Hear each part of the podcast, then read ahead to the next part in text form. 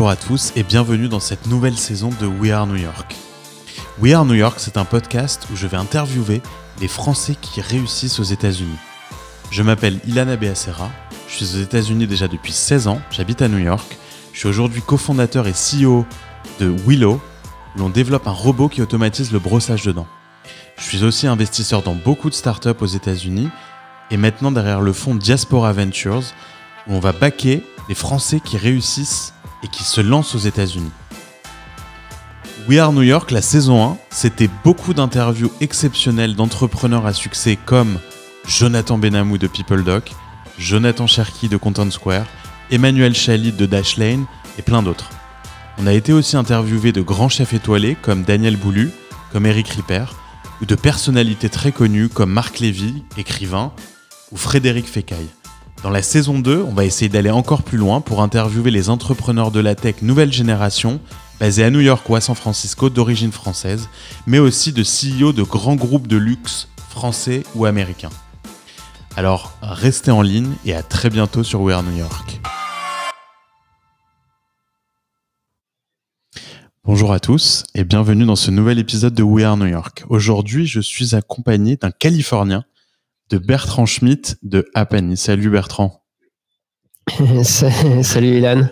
En fait, je ne suis plus californien depuis quelques semaines. Euh, ah bah surprise, surprise. Ah bah là, c'est une grande surprise. Alors, t'es où maintenant? Maintenant, je suis basé dans la région de, de Seattle, euh, un coin précis qui s'appelle Mercer Island. Je ne sais pas si tu connais. Mercer Island, c'est euh, c'est pas ce qui est entre euh, Seattle et et la ville de Microsoft et Bellevue. Ouais. ouais c'est exactement entre les deux. Ouais, très très bien. Ah, c'est super sympa là-bas. Voilà. Ouais, non, c'est peut-être un, peu plus froid quand même, un peu plus pluvieux, mais euh, mais so far so good. C'est très joli. Moi, j'ai été à Seattle, euh, je pense deux ou trois fois à chaque fois pour voir Amazon.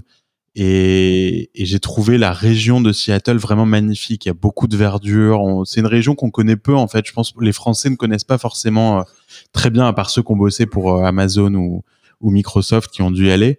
Mais c'est une région un peu underrated, je trouve. Oui, je suis assez d'accord avec toi. FYI, c'est je crois qu'aux US, c'est considéré la région où il y a le plus de la population la plus sportive. Ah euh, donc en termes de pourcentage de temps passé sur les activités sportives, et, c'est vrai que tu as les montagnes à côté, la verdure, les stations de ski pas loin, donc c'est euh, c'est effectivement très très sympa, mais peu connu finalement. Mmh. À Vancouver aussi, qui est euh, magnifique. Voilà, deux heures. Deux heures en, temps normal, pardon. Deux heures de voiture ou... Non, c'est pas deux heures de voiture. Si, si, deux, heures, de heures et demie. Deux ah. heures et demie de voiture peut-être. Ah, donc ça se fait très très bien. J'avais été aussi visiter euh, une région du Canada qui est pas très très loin, qui s'appelle Banff. Je sais pas si tu connais. B-A-N-F-F. C'est dans les les régions, euh, dans les rocheuses euh, au, au, Canada. Et c'est c'est juste à côté de, de Vancouver. J'avais trouvé que c'était aussi magnifique au Canada. Euh, dans ton coin, pas très loin, tu as aussi des régions. Mm. Euh, bah, il y a Whistler, hein, la, fameuse station de ski, euh, que je ne connais pas encore, mais que j'espère découvrir. Et qu'est-ce qui t'a amené à Seattle alors? Écoute, plein de choses. C'est vrai que, écoute, moi j'ai habité environ deux ans aux États-Unis à Philadelphie lorsque j'y ai fait mon, mon MBA, mon MBA à Wharton. Ensuite, je suis revenu en France. Je suis parti en Chine. J'ai habité six ans en Chine, cinq ans à Pékin, un an à Shanghai, un an à Shanghai. Euh, et ensuite six ans dans la Bay Area. Donc six ans, c'est finalement assez long. On, connaissait bien et on s'est dit que c'était le moment de, changer, de voir autre chose. Euh, et euh, pour te dire, les, feux de forêt et coupures électriques, mmh. c'était pas non plus le, le mieux dans la baie ces temps-ci. Et ça, on peut dire que ça empire depuis quelques années.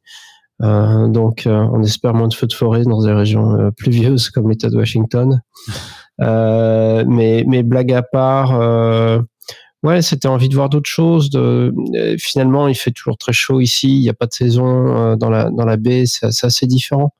Donc, on voulait aussi revenir dans dans un autre type d'environnement. Et mais rester dans un univers tech quand même. Oui. Euh, avec Amazon, euh, Microsoft et autres euh, qui sont là. Bien sûr. Et tu as une équipe localement ou vous êtes tous passés juste en télétravail, donc tu travailles d'où tu veux?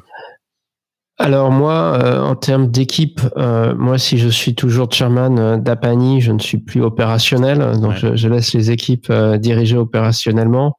et aujourd'hui, oui, on est pour l'instant tous en mode remote, comme tu, tu dois le voir aussi de ton point de vue aux US. Hein. je pense qu'aux US, ça a été très très brutal dans le sens du jour au lendemain, immédiatement, tout le monde travaille remote et, euh, et c'est tout. Il n'y a pas de on va revenir au bureau, on passe du temps au bureau. Enfin, moi, j'ai pas vu ça. Euh, donc, tout le monde s'y est fait, tout le monde s'y est habitué et, et c'est le cas depuis mars. Euh, je sais qu'en France, j'étais j'étais assez euh, surpris de voir pas mal de boîtes revenir comme euh, comme avant, assez vite finalement. Ici, c'est pas trop le cas, donc on verra ce qui se passe. je dirais à partir de l'été prochain. Ouais, et justement pour parler un, petit peu de ça, c'est quoi ton point de vue, euh, toi qui a, qui, a, qui a quand même roulé ta bosse dans la tech et, et qui, a, qui a bossé dans, dans pas mal de boîtes différentes, qui a bossé avec pas mal de boîtes aussi. Euh, comment tu vois ce changement euh, brutal vers le work from anywhere là qu'on est en train de, voir Et puis en plus, toi, t'es dans, t'étais dans l'œil du cyclone dans la Silicon Valley parce que parce que pour le coup là-bas, on était peut-être moins choqué qu'ailleurs. Mais comment tu vois ça, toi, sur tes équipes, même si t'es moins opérationnel au, au quotidien? Écoute, nous déjà, à Pani, on est une société réellement globale. Hein. J'ai démarré le business en Chine, à Pékin, il y a, il y a 10 ans. Euh, L'Asie, c'est 40% de nos équipes et de notre revenu. L'Amérique du Nord, 40% aussi équipe et revenu et 20% restant principalement l'Europe, Russie, euh, au niveau aussi équipe et revenu. Donc on, a eu on a eu la chance entre guillemets d'avoir une vision très globale de la de la crise. On l'a vu démarrer euh, en Chine immédiatement. On a vu le l'intensité. Moi-même euh, étant ayant passé tant de temps en Chine. J'étais très sensible à ce qui se passait. ma femme est de Taïwan, donc on a vu ça venir. On a vu ça venir très très sérieusement. Euh, dès fin janvier. Hein. Pour, moi, tu ouais. tu loques pas euh, une ville, une région depuis tout le pays en un coup et et tout est normal et, rien n'en partira. Euh, non, voilà, c'était c'était des signaux très forts. Donc nous, nous, on a vu ce qui se passait clairement bah, sur place en Chine, l'impact des équipes, c'était les premières équipes impactées. Donc nous, on a, on a quand même vu ça venir. On a la société à Pani, on a réagi une semaine avant les ordres officiels de shelter in place. Euh, moi-même, à titre perso, je m'y étais mis deux semaines avant. Euh, et, euh, et, comment dire Donc, on, était prêt. De l'autre côté, à Panis, c'est une société globale, une dizaine de, de, points de présence. Donc, même si on n'était pas euh, en tant que tel du remote work en termes de, de, fonctionnement structurel où tout le monde travaille de chez lui, on était dans, un, dans une approche de remote office. Donc on a des offices euh, séparés partout dans le monde et on travaille à distance depuis ces bureaux. Donc on avait tous les outils en place, euh, du Zoom au Slack à Google Docs. Et les, donc on a les outils, les habitudes de travail à distance euh, qui sont forcés lorsque tu as une société globale. Donc finalement, l'habitude n'est pas forcément changée. Euh, et, je pense que pour tout ce qui est remote work, il faut bien séparer un remote work euh, optimisé intelligemment, qui n'est pas forcé et qui est euh, désiré, d'un remote work qui est forcé parce que tout d'un coup tu peux plus aller au bureau sans risquer d'avoir d'être malade et qu'en plus tes enfants restent à la maison parce qu'il n'y a plus d'école. Donc je, ferai toujours bien attention à, bien séparer les deux types de situations Aujourd'hui, on, on, vit quand même plutôt le deuxième type. On est forcé euh, de travailler à distance. On a des problématiques euh, d'école au jour le jour. Euh, en tout cas, pour certains d'entre nous qui sont parents ou pour ceux dont les, les écoles peuvent être fermées. Donc, c'est c'est pas une situation normale, tu vois. et pareil, nous avec des bureaux distribués ou autres, on avait des pratiques de se voir, de se déplacer tous les trois mois, tous les six mois, de voir les équipes, d'être sûr qu'il y avait un contact humain, physique réel, régulier. Donc là, c'est pareil, c'est disparu. Et euh, je pense que quand tu discutes avec les, euh, sociétés à la, à la automatique, au GitLab, les experts du, du, remote work, et ceux qui sont nés dès, dès le premier jour hein, en, en, modèle remote work, euh, pour le remote work, voilà, c'est pas ça de s'interdire de se voir, de s'interdire de, de, se parler, de travailler ensemble, ou d'avoir des masques en permanence si tu veux vraiment te, te travailler de façon, euh, de façon physique. Donc, je pense qu'on on, vit dans un univers un peu entre les deux, qui est pas le, la réalité normale du remote work. Euh, donc voilà, je mettrai un bémol sur, sur l'analyse. Tout, tout n'est pas ce que ça devrait être dans un modèle remote work. Mais je, mm. perso, je suis très fan. Hein. Pour moi, euh, c'est pour ça que j'ai monté à Panique comme ça, très distribué, très global il y a dix ans. C'est une croyance que les choses changeaient. Et je t'avouerais que depuis environ deux ans et demi, c'était aussi une des directions très fortes que je prenais en termes de, de mindset et de what's next. C'est la nouvelle plateforme de euh, work from home, work from anywhere, euh, qui va être un changement assez dramatique pour beaucoup, beaucoup de sociétés. Et en dehors de, des boîtes tech de la, de la Silicon Valley, est-ce que tu vois euh, des, des, problèmes systémiques avec le, le remote work? Est-ce que tu as peur euh, que, que, que, certains pans de l'économie n'arrivent pas à basculer? On a l'impression qu'il y, y, a quand même euh, derrière le remote, il y a, tu, tu citais tout à l'heure Automatique, qui était effectivement une des toutes premières compagnies qui s'est montée complètement en remote, et ça me paraît, c'est, je sais pas, je crois que ça fait 10 ou 12 ans que c'est leur cas, et et, il y a dix ans, ça me paraissait complètement incroyable de travailler comme ça. Et, et, eux, ça a toujours fonctionné. Euh, mais du coup, ça montre qu'il y a que c'est quand même une forme d'ADN dans la dans la culture de certaines boîtes. Euh, c'est c'est inné ou pas. Les employés, les talents qui rejoignent ces boîtes, souvent les rejoignent aussi parce qu'il y a cette flexibilité et qu'ils la recherchent. Mais aujourd'hui, quand tu euh, quand as des bureaux, alors vous, vous êtes distribué comme pas mal de boîtes qui, qui ont des bureaux un peu partout, mais il y a quand même des bureaux. Euh, Est-ce que tu sens que, que ça crée une cassure dans le dans la culture, dans la collaboration, euh, ou alors le, le, le passage. Alors je parle de chez vous, mais je parle aussi en général en tant qu'observateur. Est-ce que tu as l'impression quand même que euh, qu'il y a un risque euh, qu'on n'arrive pas tous ou en majorité à basculer à ce, à ce modèle? Oui, c'est vrai qu'il n'est pas fait pour tout le monde. C'est vrai que certains euh, peuvent avoir des habitudes euh, différentes ou refusent de résister au changement. Euh, moi, je pense qu'il y, y, a deux catégories. Hein. Il, y a, il, y a, la catégorie, est-ce qu'on est en train de parler d'activités qui réellement peuvent se faire à distance, mais ne se font pas par habitude?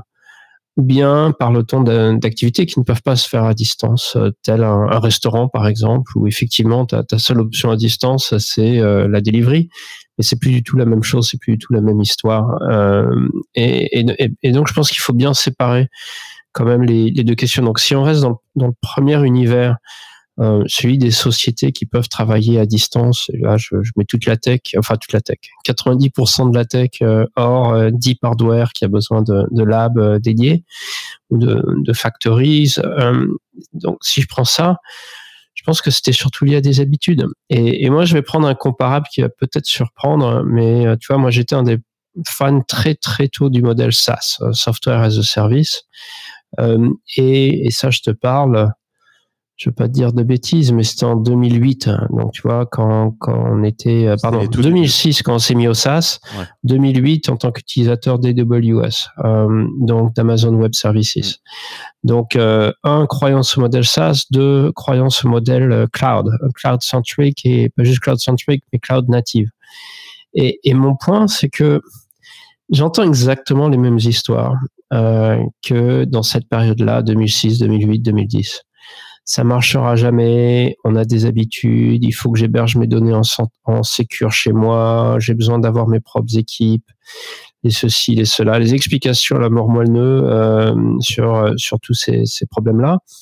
Et euh, bah écoute, 10, 12, 14 ans après, on, on les entend plus, ou si on les entend plus, là, là on peut franchement rigoler en face d'eux parce qu'ils sont, ils sont totalement has-been, voire, voire maintenant dangereux.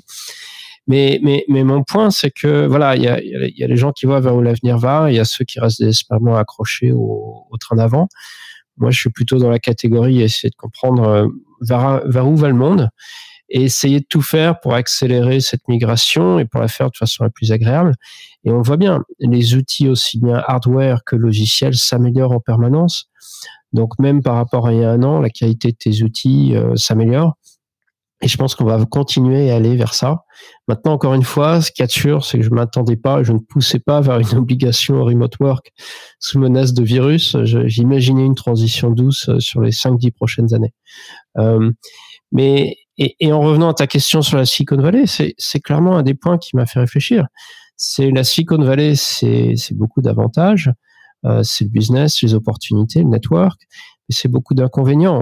On parlait en rigolant du climat, euh, mais il y a aussi évidemment le coût de la vie, les taxes, tout ça.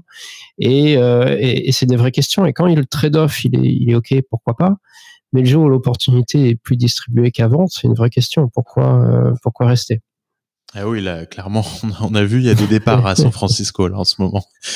Mais c'est très intéressant ton parallèle avec le SaaS parce que même si on parle pas du tout de la même chose, ce que tu as l'air de dire, c'est que en gros, soit les entreprises s'adaptent à ce nouveau mode de travail, mais toutes en fait, hein, ce que j'entends, c'est toutes doivent s'y adapter. Euh, soit elles vont être euh, larguées euh, dans 5 ans, dans 10 ans, elles seront, ce sera trop tard pour elles, quoi. C'est un peu ça que tu dis? Exactement. Je pense que les sociétés qui sont dans des vraies situations compétitives, ça va être s'adapter ou mourir. si on parle des gouvernements, des agences gouvernementales, des banques, enfin tous ceux qui sont assez bien protégés de la compétition, ça sera probablement pas aussi impactant. Encore une fois, il y a des secteurs où la réalité en physique doit se faire, imagine un hôpital par exemple, mais même là on voit bien hein, que les médecins nous attendent depuis longtemps enfin des consultations à distance, on ne sait pas pourquoi, hein, on les avait pas plus tôt. Euh, maintenant on les a enfin et on voit que ça marche pas si mal, ça marche pas toujours. On a parfois besoin de la, version à distance et puis ensuite la version réelle. Euh, donc même dans, ces mondes-là, on voit les changements. Mais, euh, mais du coup, oui, je, je, pense certainement que si on est en situation compétitive, les changements vont se faire parce qu'il n'y aura pas le choix. Tu vas avoir des compétiteurs qui vont être plus, euh, plus malins, plus agiles, qui vont optimiser et trouver les bonnes personnes plus facilement, les, savoir les manager. Et donc, moi, tu vois, si je devais faire un pari aujourd'hui, je pense que les plus belles success stories de 2030, donc des, des sociétés, euh, tu vois, imagine en 2020, on avait les, les Uber of the World et les Zoom. Moi, je pense qu'en 2030, on aura en tant que très belle tech success story. Je, n'imagine pas d'exception euh, à ça. je peux évidemment me tromper, hein, mais, c'est le pari aujourd'hui. Je pense que ne pas démarrer comme ça, ne pas aller comme ça, est un, est un vrai danger. Ça, ça a coupé, euh, je pense, juste au moment où tu as dit les plus belles success stories de 2030 seront, et c'était le plus intéressant. Alors, ça a coupé, Ilan. Ah, là, là tu m'entends maintenant? Ça revient. Voilà. Tu t'es frisé et sans son. ouais. Euh, justement, ça a coupé au moment où tu disais que les, les, les plus belles success stories de 2030 seront.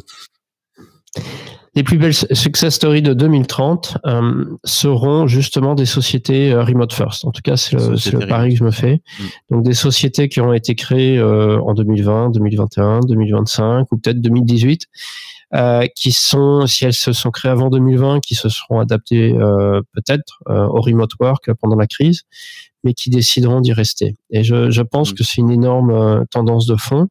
Et aussi, quand tu discutes avec les gens, les gens n'ont pas, enfin, certains ont envie de retrouver un cadre bureau, mais il y en a beaucoup qui, qui veulent sortir du modèle où je dois, acheter, je dois acheter ou louer un appartement parisien ou San Francisco super cher, super petit, super moche, mm pour simplement pour avoir la chance de participer à une activité euh, intéressante, euh, très intéressante de société. Pourquoi forcer les gens à faire un tel trade-off? Et c'est mauvais à tous les niveaux, hein, euh, pollution, consommation d'énergie. Il y a, y, a, y a, quasiment rien de bon dans cette approche. C'était juste le seul modèle qu'on pouvait mettre en place pré-internet, pré-zoom. mais au fur et à mesure qu'on change, je pense qu'il faudra s'ajuster c'est vrai qu'il y a souvent la discussion, mais du coup, euh, mes collègues, comment est-ce que je fais pour sympathiser avec eux, network avec eux si on est tous à distance Et là, je pense qu'il faut apprendre des automatiques et GitLab. Et ce qu'on découvre, c'est qu'ils savent s'organiser pour ça, pour quand même garder un esprit de corps, pour quand même en temps normal se retrouver régulièrement en physique. Mais aussi, une chose que j'ai vue et appris avec eux, c'est qu'ils te disent aussi, bah écoute, euh, mon gars, euh, apprends à faire des copains dans ton quartier aussi, euh, à rencontrer d'autres gens, et, tu verras, c'est sympa aussi. Ça, peut le faire et ça peut te séparer ta vie perso de ta vie pro. ça, c'est souvent un argument que voilà, qu'est-ce qui se passe si je n'ai plus le monde de mes collègues pour prendre des verres à la sortie du bureau? C'est vrai, c'est vrai qu'on on, a perdu finalement ces automatismes parce qu'on a l'habitude de d'être copain et d'être euh, et d'être proche de ses collègues qu'on voit euh, le plus en fait, beaucoup plus que ses amis, que que même euh, son mari, sa femme. donc et, je dis pas que c'est un mal, hein, c'est bien d'avoir ces relations-là. C'est juste qu'il va falloir s'ajuster à autre chose dans ce nouveau modèle. Complètement. C'est vrai que là, la, la brutalité du passage au remote forcé il y a, y a, aussi des écarts. Hein. Il y a des il y a des points négatifs euh, comme euh, comme la santé mentale de certains qui sont célibataires, qui mmh. sortent plus du tout. Ouais, ça, on, on le voit vraiment. c'est assez violent. Et ça, c'est Covid. On en revient. C'est COVID, COVID, ouais. C'est voilà. C'est pas le quand Absolument. C'est pour ça que qu'il y aura un petit temps d'adaptation, mais mmh. mais très intéressant en tout cas ton point de vue de dire que il faudra tous s'y mettre et en tout cas il faudra que les boîtes apprennent à, à, à, à gérer euh, bah, cette nouvelle façon de travailler euh, et que ça va être partout. Donc ça c'est intéressant parce que c'est la première fois que j'entends un peu ce cette euh, euh ouais quelqu'un d'aussi catégorique en fait sur euh, sur le passage au remote. tu verras que j'ai de strong opinion weekly held comme on dit. Ah bah c'est c'est bien, c'est important les, les strong opinions mais, mais quand même, en bémol, par contre, je pense que certaines boîtes garderont quand même des bureaux, notamment pour ceux qui veulent pas travailler de chez eux ou qui ne peuvent pas travailler de chez eux pour X ou Y raison. Donc ça, c'est possible. Mais c'est vrai que j'imagine ces situations euh, beaucoup plus rares. Et encore une fois, les plus belles sociétés ne, ne pas son problème par ce, par ce système. Donc du coup, euh, morale de l'histoire, faut pas investir dans l'immobilier euh, commercial, quoi. Hein. L'immobilier de bureau, ça.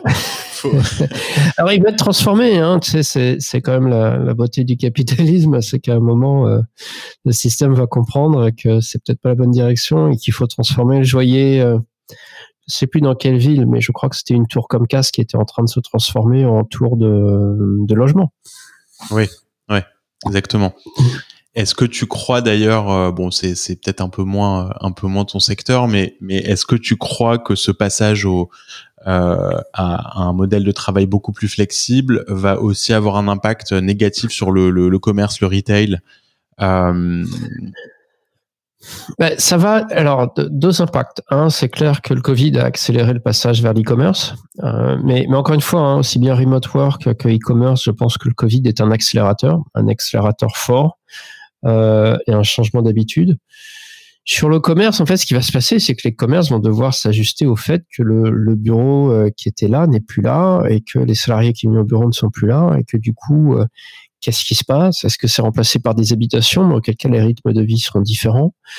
Ou est-ce que c'est pas remplacé, auquel cas c'est un problème et auquel cas il faut se déplacer ailleurs. Moi, ce que j'ai vu, par exemple, en tout cas euh, près de ce que je connais, dans, dans ma banlieue Burlingame, dans la baie ou maintenant ici à Mercer Island, les petits commerces locaux proches des quartiers d'habitation n'ont pas réellement été impactés. Ce qui a été impacté, dramatiquement, c'est clairement les commerces près des bureaux. Euh, donc je pense que ceux-là à mon avis, vont se déplacer au fur et à mesure euh, vers leurs clients. Euh, ou, bien ça sera une transformation un peu forcée dans d'autres business models. Si tu prends la restauration de delivery, moi par exemple, je fais de plus en plus des, des plats congés à la Picard, mais version américaine c'est euh, c'est super pratique. Euh, donc voilà, je pense que tu t'ajustes et ça va entraîner des ajustements. Et ce qui est sûr, c'est que c'est pas une situation, attention, c'est pas une situation agréable pour les gens dans ces industries qui, encore une fois, se, ne vivent pas une transformation, euh, comment dire, continue et, et, plus facile, mais une transformation abrupte. Ça, c'est ça, c'est plus dur. Et d'ailleurs, ça me fait penser à quelque chose, mais tu crois pas que c'est aussi assez culturel, ce, cette brutalité du, du changement au, au, remote, et que finalement ça, ça arrange euh, beaucoup aux États-Unis, beaucoup de monde, euh, versus la France, où tu vois, euh, la France, c'est quand on pense à la France, c'est c'est le social, c'est on sort, c'est mhm. on vit. Et d'ailleurs, c'est pour ça que tu as remarqué qu'à Paris, tout le monde va encore au bureau. Est-ce qu'on n'a pas ce besoin en France qu'on a peut-être un peu moins à New York ou à San Francisco, où finalement, je dis pas que c'est plus individualiste, mais que ça te dérange pas de rester dans ton monde? Euh... Écoute, il y a peut-être un peu de ça, mais moi je le verrais différemment. Tu vois, moi, moi un des trucs que j'ai toujours vu, c'est que les US, c'est un pays qui est plus euh, transaction oriented d'une certaine façon, euh, donc un focus transactionnel, une approche transactionnelle sur à peu près tout, aussi bien les, les amitiés que le professionnel. Euh, mais mais c'est pas comment dire, c'est pas à dessein, c'est pas fait exprès. C'est une culture très multiculturelle qui s'est basée sur les contrats. Euh, tu peux pas te faire en, confiance à travers des, euh, du communautarisme traditionnel, donc tu es obligé de mettre des contrats. Tes contrats t'ont forcé à formaliser beaucoup de choses et à t'habituer, à t'habituer, à formaliser tes contrats, à t'ajuster, à faire attention, à être flexible. Et l'autre chose, c'est la taille des US. Euh, tu, tu es une boîte américaine à San Francisco. Tu peux pas aller voir tous tes clients à Seattle, à New York, euh, à Philadelphie tu es en France, tu te mets à Paris, tu vas avoir 80% de tes clients à Paris et tu perds, entre guillemets, tu perds pas de temps avec le reste. Du coup, tout le monde peut faire euh, café, déjeuner, dîner pour se voir. Aux US, tu pouvais pas faire ça. Donc moi, c'est toujours un truc qui m'avait impressionné, c'est qu'aux US, tu peux faire des transactions de montant important sans jamais voir les gens, euh, par téléphone, par email. Euh, la vidéo, c'était pas encore le truc qui marchait très bien quand même avant le Covid, si c'était en dehors de ton entreprise en interne. Maintenant, ça a complètement switché. Euh, et mais mon point, c'est que voilà, il y avait cette habitude de travailler à distance avec d'autres, euh, sans, sans jamais être en physique. Euh, et, et j'y pas, hein, parfois tu fais quand même cette, euh, cette, cette présence physique, mais, mais la distance, ça crée cette obligation. Et j'ai connu la même chose en Chine. C'est pareil, c'est un pays à la taille d'un continent. Tu, tu peux pas euh, bah, imaginer que tu vas rencontrer tous tes clients en face à face. C'est pas possible. Donc tu t'ajustes et tu apprends. Et du coup, bah, pour ceux que tu pourrais rencontrer en face à face, finalement, euh, les deux parties ont découvert que tu peux travailler à distance. Donc pourquoi pas, même quand tu es pas loin. Donc il y a une approche et une dynamique euh, vers le, le travail euh, à distance d'une certaine façon euh, qui est déjà là alors que les pays européens, pour la plupart, n'ont pas sont similaires à la France. Hein. Tu prends, tu peux prendre un Rome euh, euh, en Italie. Alors il y a Milan aussi peut-être. Euh, tu vas voir l'Espagne, Madrid. donc je pense l'Angleterre évidemment. Donc il y, a aussi ça. L'Allemagne était un peu différent probablement de ce de ce côté-là. plus, plus plusieurs villes très importantes sans, sans aucune qui domine totalement. Mais mais je pense qu'on a une vision assez franco-française et, et c'est lié voilà à cette situation géographique. Ouais. Euh, c'est un, très bon point, c'est vrai. Euh, ok, super. Bon, bon, on a fait une très belle digression, mais passionnante sur euh, cet aspect-là. Euh, mais on va quand même parler euh, de toi et de ta carrière. On va on va surtout pas mal parler d'Apani. Alors, je pense que ceux qui nous écoutent, pour beaucoup, auront déjà entendu parler d'Apani. Peu de gens savent que ça a été monté par un Français. Euh, c'est quelque chose que, que j'ai remarqué. On a l'impression que c'est une vraie boîte américaine, euh, euh vraie euh, vraie marque américaine aussi euh, qui ressemble à, à, pas mal d'autres boîtes de la Silicon Valley. C'est une très belle boîte à panier. Je vais donner quelques chiffres. Alors c'est les chiffres que j'ai que j'ai trouvé. Donc tu, tu me dis si si mhm. s'il manque un peu d'update. Mais en gros plus de 150 millions de dollars levés quand même pour Apani. Mmh. alors on en est dans mes chiffres à 450 employés euh, dont 150 ingénieurs en Chine, parce que comme tu le disais tout à l'heure, vous avez démarré, euh, tu as démarré à, à Pagny en Chine, euh, avant de déménager à San Francisco. À Pagny, c'est une boîte qui a 10 ans euh, et un ARR euh, qui est autour de 100 millions de dollars, donc peut-être déjà un peu plus maintenant, mais en tout cas, c'est. Oui, on a, oui, c'était, c'était il y a quelques, c'était il y a un an et demi qu'on a communiqué sur ce chiffre de plus de 100 millions d'ARR. Oui. Bon, c'est des gros chiffres. Euh, Pani, alors euh, pour résumer, mais tu vas nous, nous, expliquer un petit peu mieux ce que c'est, mais de l'extérieur, on a l'impression que c'est un peu le, le, Google Analytics des, des applis mobiles. Euh, ça te permet d'avoir euh, tout un tas de data autour des applis mobiles. Donc les développeurs d'applications mobiles vont s'abonner. Tu as une partie évidemment gratuite et une partie premium qui va te permettre de, de mieux comprendre bah, tes utilisateurs d'applications mobiles. comment t'es venu l'idée d'Apani, sachant que j'imagine que ta carrière euh, d'avant euh, t'a emmené vers ça, tu étais en Chine. Et quelle importance de la Chine dans, dans cette idée-là et dans, dans, dans, la boîte que tu as montée pendant que tu encore là-bas? Oui, tout à fait. Et bah, écoute, je vais te répondre, mais pour finir sur notre business, donc il y a une partie effectivement Google Analytics, mais il y a aussi, euh, ça c'est une de nos lignes de produits, c'est la, partie Apani Connect.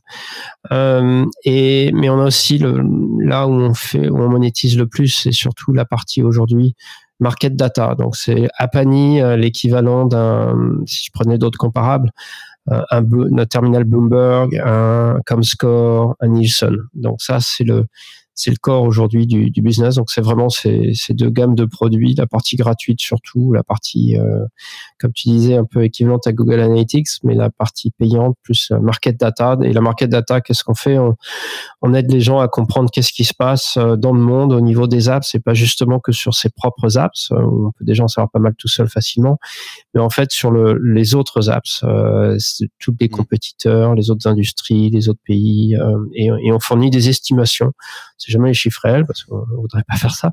C'est des estimations sur les downloads, les revenus, les utilisateurs, les euh, même ce qui se passe côté marketing. Donc quelles sont les pubs qui sont présentées, quels keywords euh, sont utilisés pour les SEO, tout ça. Donc on essaye de fournir une vision très globale du, marché. donc qu'est-ce qui m'a qu'est-ce qui m'a amené à Apani? Écoute, moi j'ai et la Chine, moi j'ai une longue carrière dans le dans le mobile. Euh, j'ai commencé une première startup dans le mobile, c'était en 98. Je j'avais je n'avais pas encore fini mon école d'ingénieur, donc c'était euh, probablement un an avant de finir mon école d'ingénieur.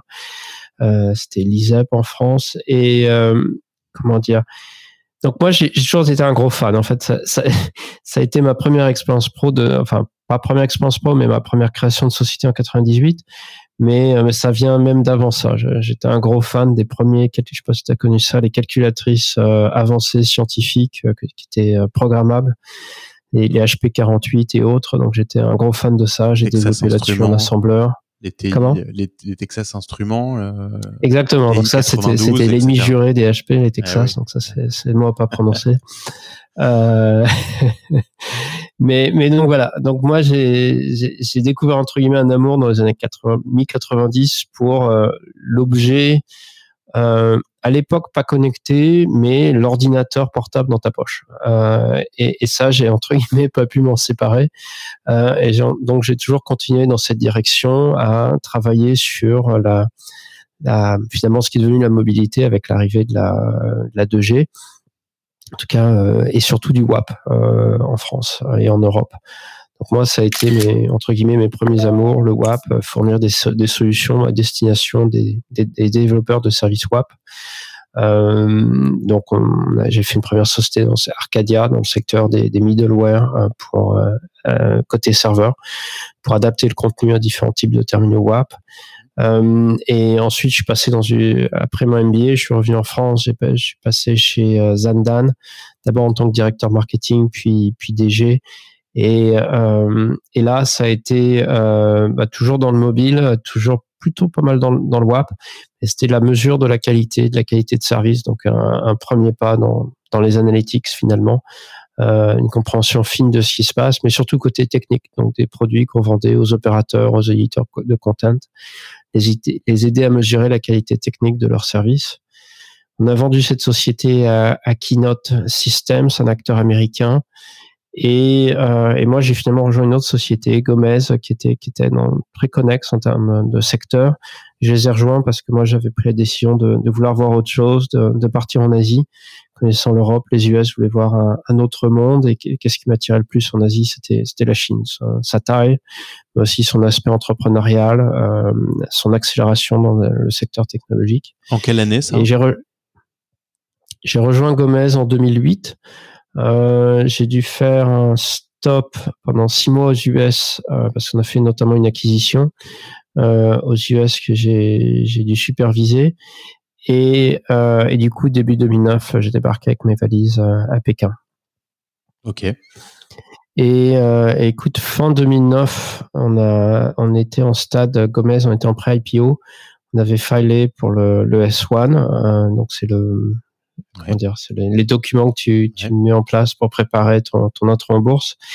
Et, mais on était en process de dual track, donc on, on prépare d'un côté IPO, de l'autre côté vente potentielle de la société à des acteurs euh, stratégiques.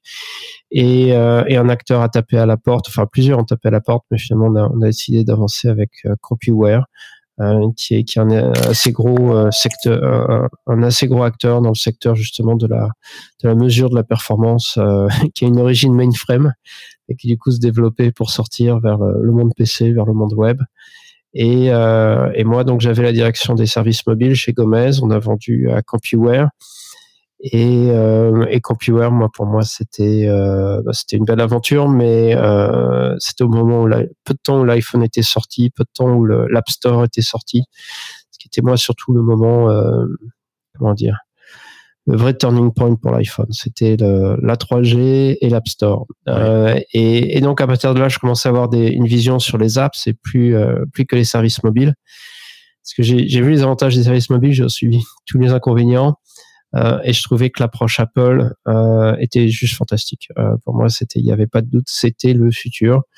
Et du coup, j'ai commencé, euh, j'ai donné ma démission peu de temps après l'acquisition et j'ai commencé à réfléchir à quel type de service je peux fournir seul Non, non, euh, cofondateur euh, norvégien, euh, in fine. Donc j'ai commencé à réfléchir seul. Ouais. Et, euh, et comment dire, je me suis trouvé avec euh, un, un cofondateur norvégien, Bjorn Stabel, mmh. qui lui avait monté une société de dev, de développement à Pékin et euh, qui avait créé un, un lab euh, au sein de tout ça et, et qui avait commencé un, un petit un embryon de projet qui s'appelait justement Apani.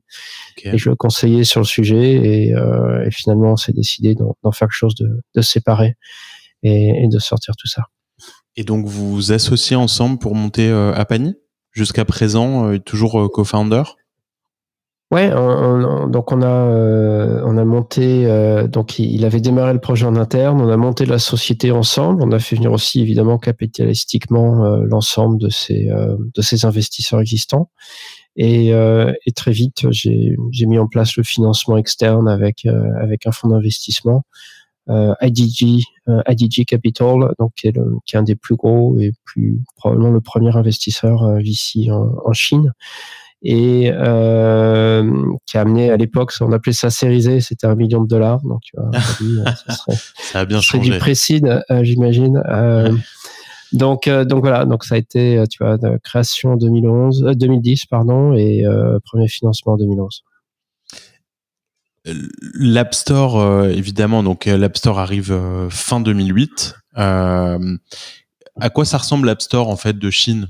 Euh, y a, Apple, Apple était là. Euh, ouais, parce qu'en 2010, Apple, est-ce qu'ils vendaient des iPhones en Chine? Oui, alors ils, en vendaient. Euh, alors, est-ce qu'ils en vendaient d'ailleurs en Chine? Non, parce que l'iPhone au début c'était uniquement sur AT&T, hein. sur le réseau AT&T, en tout cas en 2007. Euh, mais, mais tu vois, moi j'avais une vision globale, c'est-à-dire que j'étais en Chine parce pour différentes raisons. Hein, ça me plaisait, ça m'attirait, plein de choses intéressantes, culture intéressante, culture entrepreneuriale et tech euh, très intéressante. Euh, mais euh, je m'étais jamais dit tiens je vais partir en Chine pour construire des services B2C à destination du marché chinois. Ouais. Euh, je suis pas chinois, j'ai débarqué sans parler un mot euh, de chinois quand je suis arrivé. donc je me suis jamais dit ça. Par contre ce que je me suis dit c'est que la Chine comme base installée, base arrière pour créer des services à destination du monde entier, vu les compétences et à l'époque euh, les coûts locaux qui n'étaient pas pas très élevés, je me disais que c'était une équation comme beaucoup d'autres. Je me disais que c'était une équation euh, très intéressante. Si tu prends un Zoom, Zoom aujourd'hui, par exemple, c'est clairement un des plus gros employeurs euh, en Chine, euh, qui, qui, qui, est une société avec une image américaine. Euh, et euh, tu peux tu peux peut-être regarder Apple d'une certaine façon comme ça aussi. Donc euh, donc moi c'était le c'était le mindset lorsque j'y suis arrivé. Gomez était déjà structuré comme ça que j'avais rejoint. on avait le, le, headquarter et la R&D initiale et, et avancée à Boston, mais on avait une, une énorme partie de la R&D qu'on avait construit à Pékin.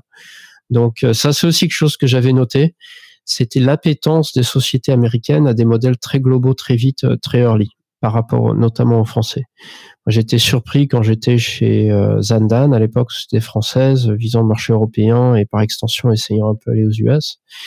C'est à quel point nos, nos, compétiteurs américains allaient plus vite, euh, plus gros, et n'hésitaient pas à avoir des équipes très distribuées en Inde, au Pakistan, en Chine, alors qu'en France, on restait toujours très franco-français dans, dans nos approches. Alors que les Américains, même s'ils avaient un accès à un marché plus gros, très tôt, ils pensaient à comment optimiser les coûts en, distribuant les équipes. En tout cas, notamment dans les marchés B2B, dans les secteurs B2B que, que je suis.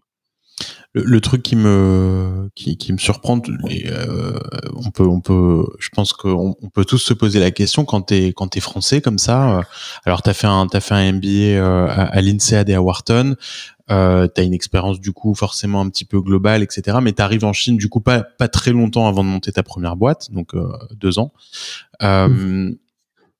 Comment comment t'arrives à, à aller euh, monter une équipe d'ingénieurs en Chine euh, sans parler un mot de la Chine. Euh, ton cofondateur euh, finlandais, c'est ça ou danois? Norvégien. Norvégien, j'étais pas loin. J'étais pas loin. bon, donc lui non plus. D'ailleurs, il doit pas avoir beaucoup de Danois en Chine. mais ni l'un ni l'autre avec la culture locale. Comment tu comment obtiens la crédibilité nécessaire pour aller monter une équipe comme ça? Voilà. Alors déjà, juste pour clarifier, j'ai fait mon MBA à Wharton et à, l'INSEAD, j'ai fait un échange. Donc, c'était le programme d'échange euh, INSEAD. Donc, j'ai le diplôme Wharton, pas, pas celui INSEAD, mais j'ai passé deux mois là-bas. C'était très sympa. C'est pas mal, Wharton, déjà.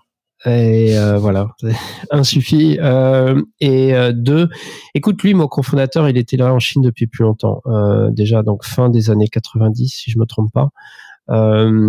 parlant un chinois absolument parfait au téléphone, les gens ne se doutent pas qu'il est, qu'il est pas chinois. Donc voilà, ce, ce niveau-là. Et, et, lui, il avait déjà monté une équipe, une boîte d'une 70 personnes, une société de développement euh, à 90% euh, équipe chinoise. Donc on avait déjà une, certaine respectabilité euh, initiale euh, dans le pays. Euh, les gens nous connaissaient, ceux qui, les ingénieurs qui voulaient travailler pour une boîte étrangère. avec un mindset international, ça nous connaissait. Et, d'ailleurs là-dessus, je dois dire, il y a les Chinois, il y a, il y a deux catégories. Il y a ceux qui veulent rester dans des boîtes chinoises, focuser sur des marchés chinois par, euh, par intérêt ou, facilité. Il y en a d'autres qui, recherchent avec appétence des boîtes internationales, focus sur les marchés internationaux. Ils ont envie d'un challenge, de voir autre chose. Ils ont envie d'améliorer leur anglais. Donc il y a, vraiment deux catégories de ce côté-là. Et comme la Chine est un marché énorme, avec une quantité de gens énorme, tu, trouves des gens de, de ces deux catégories en, en très gros volume. Donc euh, nous, on, s'était positionné là-dessus. Alors évidemment, il y a eu des plus gros que nous, hein, des, Google, des Microsoft, euh, qui à l'époque opéraient encore plus là-bas.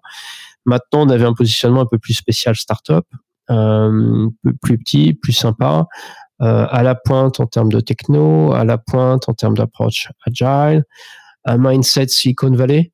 Beaucoup de Chinois te diraient, euh, tu sais, travailler chez IBM Chine, c'est pas travailler chez IBM Global, hein, c'est travailler chez IBM Chine c'est pas la même boîte, c'est pas la même culture. Donc nous mettre en avant le fait que euh, nous c'est un mindset qui est euh, qui est pas top down, qui est bottom up, euh, qui est comment dire plus plus ouvert en termes d'approche. On utilisait des outils open source qui n'étaient pas typiques à l'époque. Enfin c'était c'était assez différent en termes de message. Euh, et l'autre point, ça a été de démarrer avec IDG, donc elle est très forte très vite hein, en termes d'investisseurs. Euh, je, veux pas me tromper, mais c'était l'investisseur qui était quand même derrière dans, la plupart des, startups, euh, des success stories chinoises en tech. Euh, donc, quand tu prends un, Baidu, un Alibaba, il y, y avait souvent un qui était un des investisseurs initiaux, Series A, Series B. Donc ça, c'était immédiat en termes de stamp, de tampons. Euh, oui, oui, vous pouvez faire confiance à ces gens-là, c'est du sérieux. Ils ont un investisseur euh, top. Et l'autre point, c'est que nous, du, donc justement, on a choisi des gens qui, qui recherchaient euh, une aventure euh, basée en Chine, mais focus international, qui comprennent et valorisent le fait qu'ils doivent parler en anglais euh, et travailler en anglais. ça, ça a été la, la base depuis le day one. Et, et, ceux qui correspondent pas à ce profil, bah écoute, ils optaient out très vite dans le process de recrutement. Hein, ça, il n'y a pas de doute. Et eh oui, parce que d'ailleurs, il y a dix ans, j'imagine que tu trouvais peut-être moins de Chinois qui parlaient bien l'anglais qu'aujourd'hui. Ça, ça, progresse quand même assez vite. Oui, ça progresse vite. Ouais, Ça progresse vite. Qu'est-ce qui te fait décider de, de partir, du coup, euh, t'installer à San Francisco depuis Shanghai euh, Choix perso ou alors euh, on va développer la boîte aux États-Unis?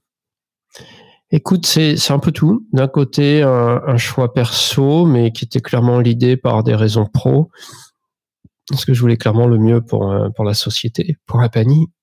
Donc, euh, et, in fine, on reste quand même une boîte de global B2B tech. Et dans global B2B tech, euh, clairement, le, le, le, centre de gravité, c'est les US.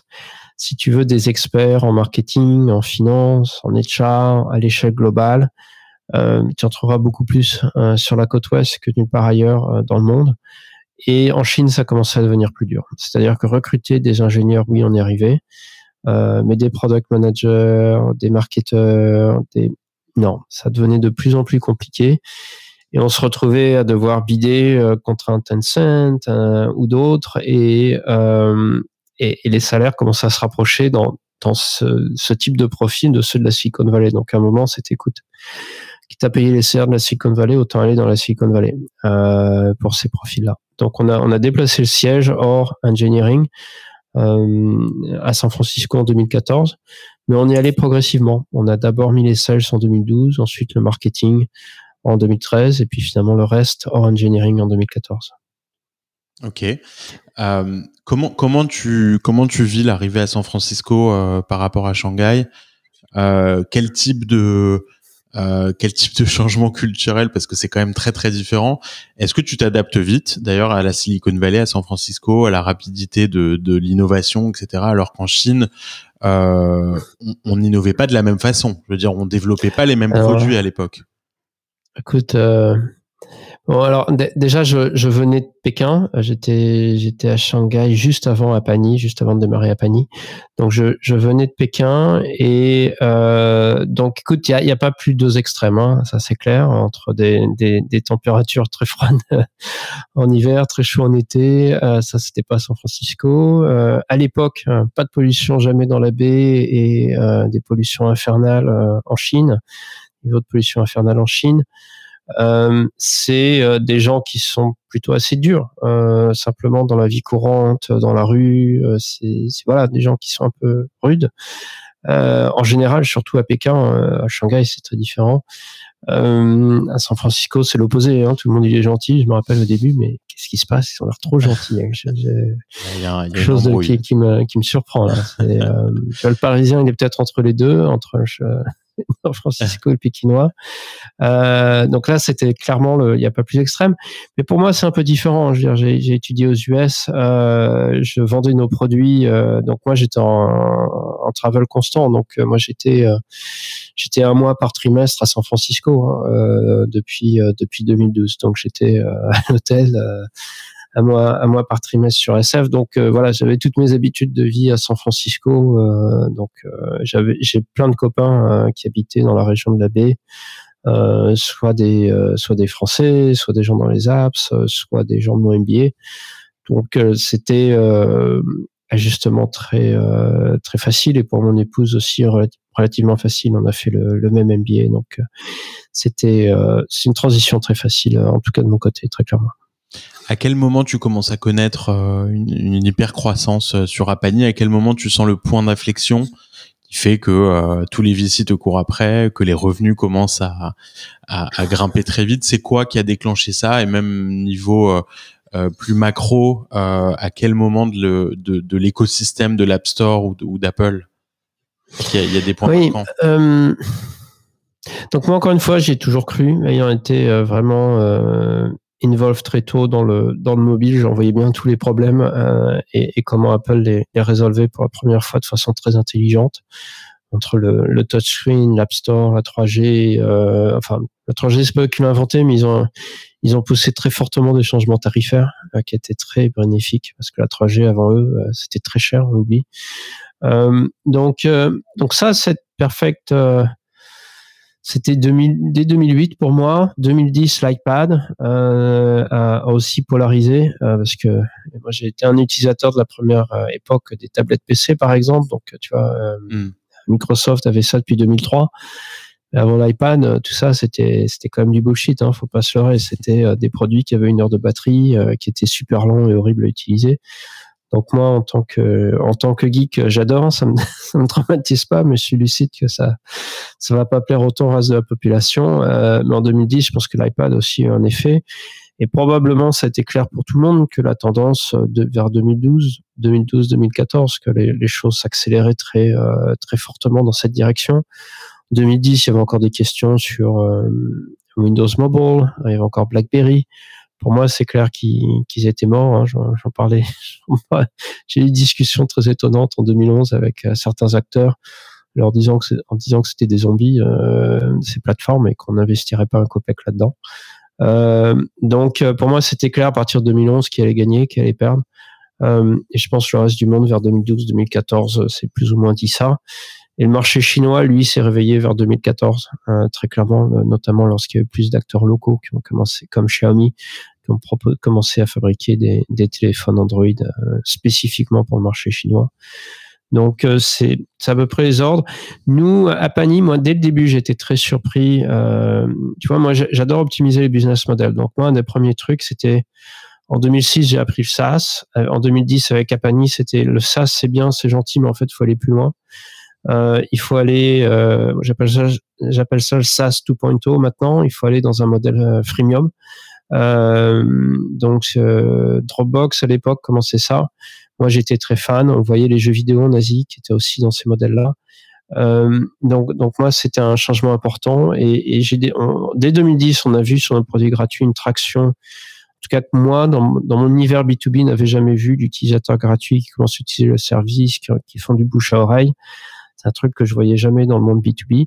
Et, et ça, ça m'a excité. Maintenant, l'excitation était partagée côté investisseur, je pense, à partir de, de 2012, quand ils ont vu nos, nos chiffres euh, tu vois, on on n'avait pas de revenus en 2010, on avait euh, probablement un million d'ARR en 2011, 3 millions euh, l'année d'après. donc c'est, ça allait très vite en termes de, de croissance et de, de, chiffres. Donc on avait tous les multiples classiques de, de croissance rapide.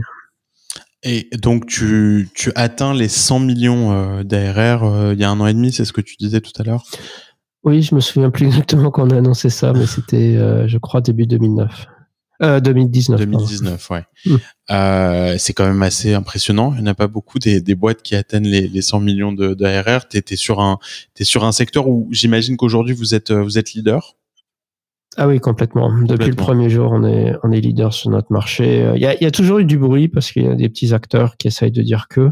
Euh, donc, on a toujours eu de la compétition. On n'a jamais été euh, tout seul. Euh, mais on a été les, les plus innovants et, et les plus gros très vite comment aujourd'hui vous gardez votre edge? Euh, quand on est une boîte qui a été montée il y a 10 ans euh, euh, alors on, parle souvent de cycle hein, dans la tech c'est-à-dire que, que tu pouvais être hot il y a 10 ans il y a 5 ans il y a 3 ans mais à un moment tu risques d'être disrupté par des petits nouveaux juste qui, qui changent l'interface, qui s'intègrent à des outils modernes, des choses auxquelles toi tu t'es pas adapté. Euh, parce que bah parce qu'on on peut aussi à un moment se reposer sur vos lauriers. Donc j'ai pas l'impression que c'est votre cas.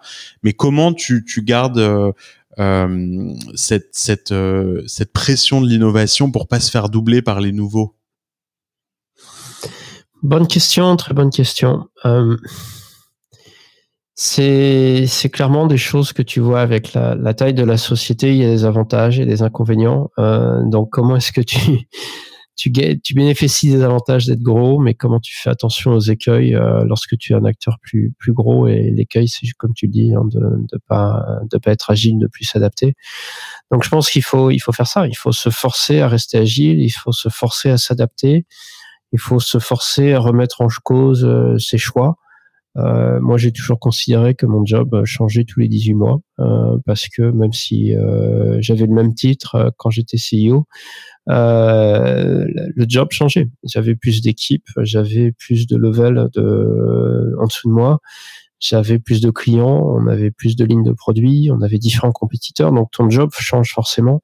Et je pense que c'était pas que moi, c'était pas à peu près tout le monde dans nos équipes. Donc il faut se forcer à des à des, des changements euh, quasi constants de, de, mindset. Et la formule qui marchait bien il y a deux ans, aujourd'hui, peut-être ne marche plus. Et il faut accepter ça et il faut se remettre en question. Moi, il y a des choix.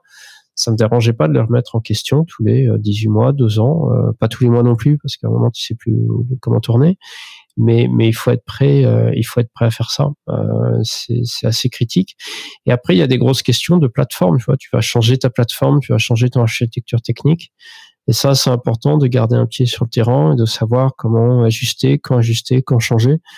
Tu veux pas passer ton temps à replatformer tes produits non plus. Mais en même temps, euh, ce qui a démarré il y a 10 ans, forcément, doit avoir des bases nouvelles euh, dix ans après. Enfin, en tout cas, au fur et à mesure, tu dois ajuster ces bases. Donc ça, ça fait partie de comment est-ce que tu investis tes R&D.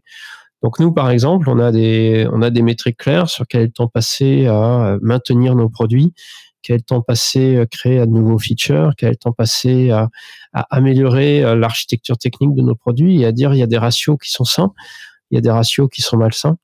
Euh, et de l'autre côté, euh, quand tu parles de, nouveaux features, voilà, à quelle proportion tu vas ajuster? Nous, on est assez fan d'approches, par exemple, euh, ce qu'on appelle des horizons. Quand tu fais du product management, les, three horizon framework, je sais pas si tu, es familier. Hein, horizon 3, c'est le très très long terme disruptif. Horizon 2, c'est, c'est, des nouveaux marchés. Horizon 1, c'est du feature normal que devrait demander un utilisateur. On va dire l'horizon 0, c'est, de la maintenance, du bug fix. Euh, Donc, tu peux mettre des pourcentages là-dessus. Tu peux dire, il faut absolument qu'on ait investi 10-15% de notre R&D sur l'horizon 3 et pas plus de 20% sur l'horizon 0. Et donc, ces frameworks, ces pourcentages te permettent de, contrôler la machine. Tu peux plus rentrer dans le détail comme avant, mais tu peux avoir des métriques plus haut niveau. Et, ça, c'est les changements, qui doivent venir lorsque tu, manages au fur et à mesure une société qui est, qui plus, plus en plus grosse. Est-ce que euh, des acquisitions, par exemple, de ces petites startups qui vont essayer de de, euh, de, faire bouger les lignes sur peut-être certaines de, de vos features, est-ce que ça, ça faisait partie aussi? Ça fait toujours partie de votre stratégie? Tout, tout, à fait, oui. Nous, on a fait, euh, écoute, quatre acquisitions quand j'étais PDG et une acquisition plus récemment. donc oui, pour moi, ça fait clairement partie du jeu. Il y en a certains qui sont pas d'accord. Si tu prends un Apple, par exemple, ils en ont fait très peu proportionnellement et certainement pas des, des grosses, hein, en tout cas vis-à-vis de leur taille existante. Euh, moi, je pense que c'est tout à fait raisonnable de considérer que ça, ça doit faire partie d'une approche assez euh, agressive en termes de mindset. Et euh, c'est oui, c'est build or buy en fonction des besoins. Et, euh, et je pense que c'est il faut tout à fait regarder ça. Et, et, c'est là que ça demande une bonne exécution, c'est-à-dire que tu, tu fais pas ça quand tout va mal dans la société, quand ton architecture technique s'écroule, quand tes équipes partent en courant, évidemment. Si tu fais des acquisitions, c'est que tu, tu sais ce que tu fais, tu es organisé, tu es organisé pour. Moi, je suis assez fier que les acquisitions que j'ai faites ont été très structurelles et, et majeures pour la société et nous ont vraiment aidé à, à avancer euh, de façon assez agressive. Et ça a été soit de consolider notre position, soit d'étendre euh, la gamme de produits qu'on sert. C'est quoi les, les, prochains steps pour Apani quand on est dans ces eaux de d'ARR on, on, se rapproche forcément un peu de l'IPO. Est-ce que c'est un c'est un plan euh, à horizon justement proche ou, ou lointain? Oui, bah c'est toujours des les choses que tu regardes, c'est quel est le quel est le meilleur choix? Est-ce que est-ce que ça passe par euh, une croissance euh, organique? Est-ce que c'est des acquisitions? Est-ce que c'est toi qui te fais acquérir? Est-ce que c'est ça passe par un SPAC maintenant? Est-ce que c'est un direct listing? Est-ce que c'est une IPO C'est un peu toutes les, questions que tu te poses et, et fondamentalement, c'est aussi les questions de balance entre euh, croissance versus cash, cash generation, donc EBITDA, donc c'est dans, dans quel sens est-ce que j'investis plus, est-ce que je pousse plus ou, euh, ou est-ce que je, au, contraire c'est, j'ai semé maintenant c'est le moment de récolter. Donc euh, tout ça c'est des choses qui changent en fonction des circonstances. Un événement comme Covid a forcément un impact sur, sur toutes les sociétés. Euh, donc oui, voilà, c'est toutes les bonnes questions qu'on, qu'on se pose. Est-ce que votre valo d'ailleurs elle est, elle est, elle est publique? Non, on n'a jamais communiqué sur, euh, sur notre valo. D'accord. Euh, pourquoi Mais voilà, quand tu, quand tu lèves 150 millions, euh, oui, bah, c'est une certaine valeur. Ouais, ouais on, peut, on peut imaginer. Pourquoi toi, tu décides de, bah, de quitter ton rôle opérationnel à un moment d'Apani? Écoute, euh, moi, 8 ans, tu te rends compte, c'est, une période longue, euh, une longue période dans ta vie. Euh, moi, euh, à ce moment-là, j'ai, eu un eu un événement très heureux, qui est un événement très heureux dans ma vie, qui était la, naissance de ma fille, euh, Chloé, qui a maintenant 3 ans. Euh, j'ai aussi eu à, peu près au même moment un événement plus malheureux, qui était le, le décès de mon père. Et euh, écoute, c'est des moments comme ça qui te font aussi réfléchir sur le, le niveau intense de travail non-stop que tu as en tant que CEO, fondateur de la société. Et, euh, est-ce que c'est un moment où il faut commencer à réfléchir à passer la main? Et, euh, et moi, je pensais pour moi que c'était le, ça commençait à être le, le bon timing. Et, et, ce que je commençais aussi à me dire, c'est que je voulais commencer à réfléchir et à voir d'autres choses, à penser à d'autres choses j'étais clairement le, le, master de mon, de mon univers euh, apps mobile euh, et de cet environnement, de la compréhension de cet environnement, mais, mais dans la tech, il y a, y a d'autres choses aussi euh, et d'autres choses qui m'intéressent. Euh, donc pour moi aussi, il était temps de, de réfléchir à, à d'autres univers. En même temps, je voulais pas partir trop vite, euh, faire une transition très douce. donc euh, Ted Kranz que j'avais embauché en tant que CRO, que j'avais promu en tant que président et passé euh, passé CEO. On l'a a été nommé CEO euh, et, et, moi j'ai gardé une période de transition euh, un peu longue finalement d'un an un an et demi euh, en tant que chief strategist et, et, ça a permis de faire les choses vraiment les, les plus douces possibles et, et, au fur et à mesure, moi, ça m'a permis de commencer à m'ouvrir, réfléchir à d'autres choses. Donc, j'ai commencé à être un peu plus actif en tant que business angel. Avant, j'avais vraiment trop peu de temps pour ça. Et, et de commencer à creuser le côté capital risque, passer côté plus entre, investisseur professionnel. Donc j'ai été advisor auprès de, de Grishin Robotics mhm. et, euh, et, auprès d'un fonds euh, franco-américain. Alors Grishin Robotics, avant d'aller trop vite, euh, un fonds sérisé, euh, Focus Tech dans les US, dans l'AB initialement, avec Covid, les US. Euh, démarré par un entrepreneur très très exceptionnel, Dimitri Grishin, ouais. qui est le, le, fondateur de Mail.ru, donc qui est la, la, probablement la deuxième plus grosse société internet euh, en Russie. Euh, et, euh, et plus récemment avec euh, le fonds franco-américain Red River West, backé par Artemis, le family office de la famille Pinot, Alfred. avec qui je, je, travaille de façon plus rapprochée ces temps-ci. Oui, c'est Alfred Vericel. Si tu nous écoutes, Alfred, salut. Euh, effectivement, Alfred, lui, qui est basé. Salut Alfred. Ouais, qui est basé à, à Los et Angeles. Antoine et toute l'équipe. Ouais. Euh, et qui ont, euh, qui financent, qui aiment bien les, les boîtes euh, françaises aux US. Ils aiment beaucoup. Exactement. Toute l'idée, c'est c'est d'aider à développer les startups. on va dire à partir de. Initialement, la thèse était Series A, mais maintenant c'est plutôt Series B, voire Series C, ouais. qui des sociétés françaises ou démarrées par des Français et au fur et à mesure, par extension, démarrées par des Européens qui veulent se développer de façon assez intense euh, aux US. Donc, euh, il y a, y a d'autres initiatives comme euh, comme la tienne et celle de Carlos sur du plus early stage. Euh, et Red River est, est, clairement plus positionné sur un peu plus du, du late stage, des sociétés ouais. un poil plus matures qui veulent se, se développer. Et l'idée, c'est d'avoir des, des partenaires qui ont un, un, background plus entrepreneurial que les, les fonds growth classiques qui sont souvent que, que d'anciens financiers. Ouais. Non, très très intéressant, euh, Red River West. Effectivement, je suis sûr qu'on on finira par, euh, ils finiront, ils finiront surtout par financer des boîtes que nous on aura financées euh, plus tôt. Exactement, comme ouais. ça la, la, boucle sera bouclée. bouclée. Ouais, exactement. Et, bah, écoute Bertrand, merci beaucoup pour cette euh, super conversation. Euh, on a appris plein de choses sur ton beau parcours, sur Apani, sur les apps mobiles et, et sur le, le remote. Euh, donc merci d'avoir passé le temps avec moi aujourd'hui sur Wire New York. Eh ben, écoute, un grand merci à toi, Ilan. C'était avec un grand plaisir de, fait, de faire cette interview euh, très sympa sur des sujets d'actualité ouais. et des sujets de fond. Effectivement. merci. merci. Bertrand. Salut à tous dans à un prochain épisode de We Are New York.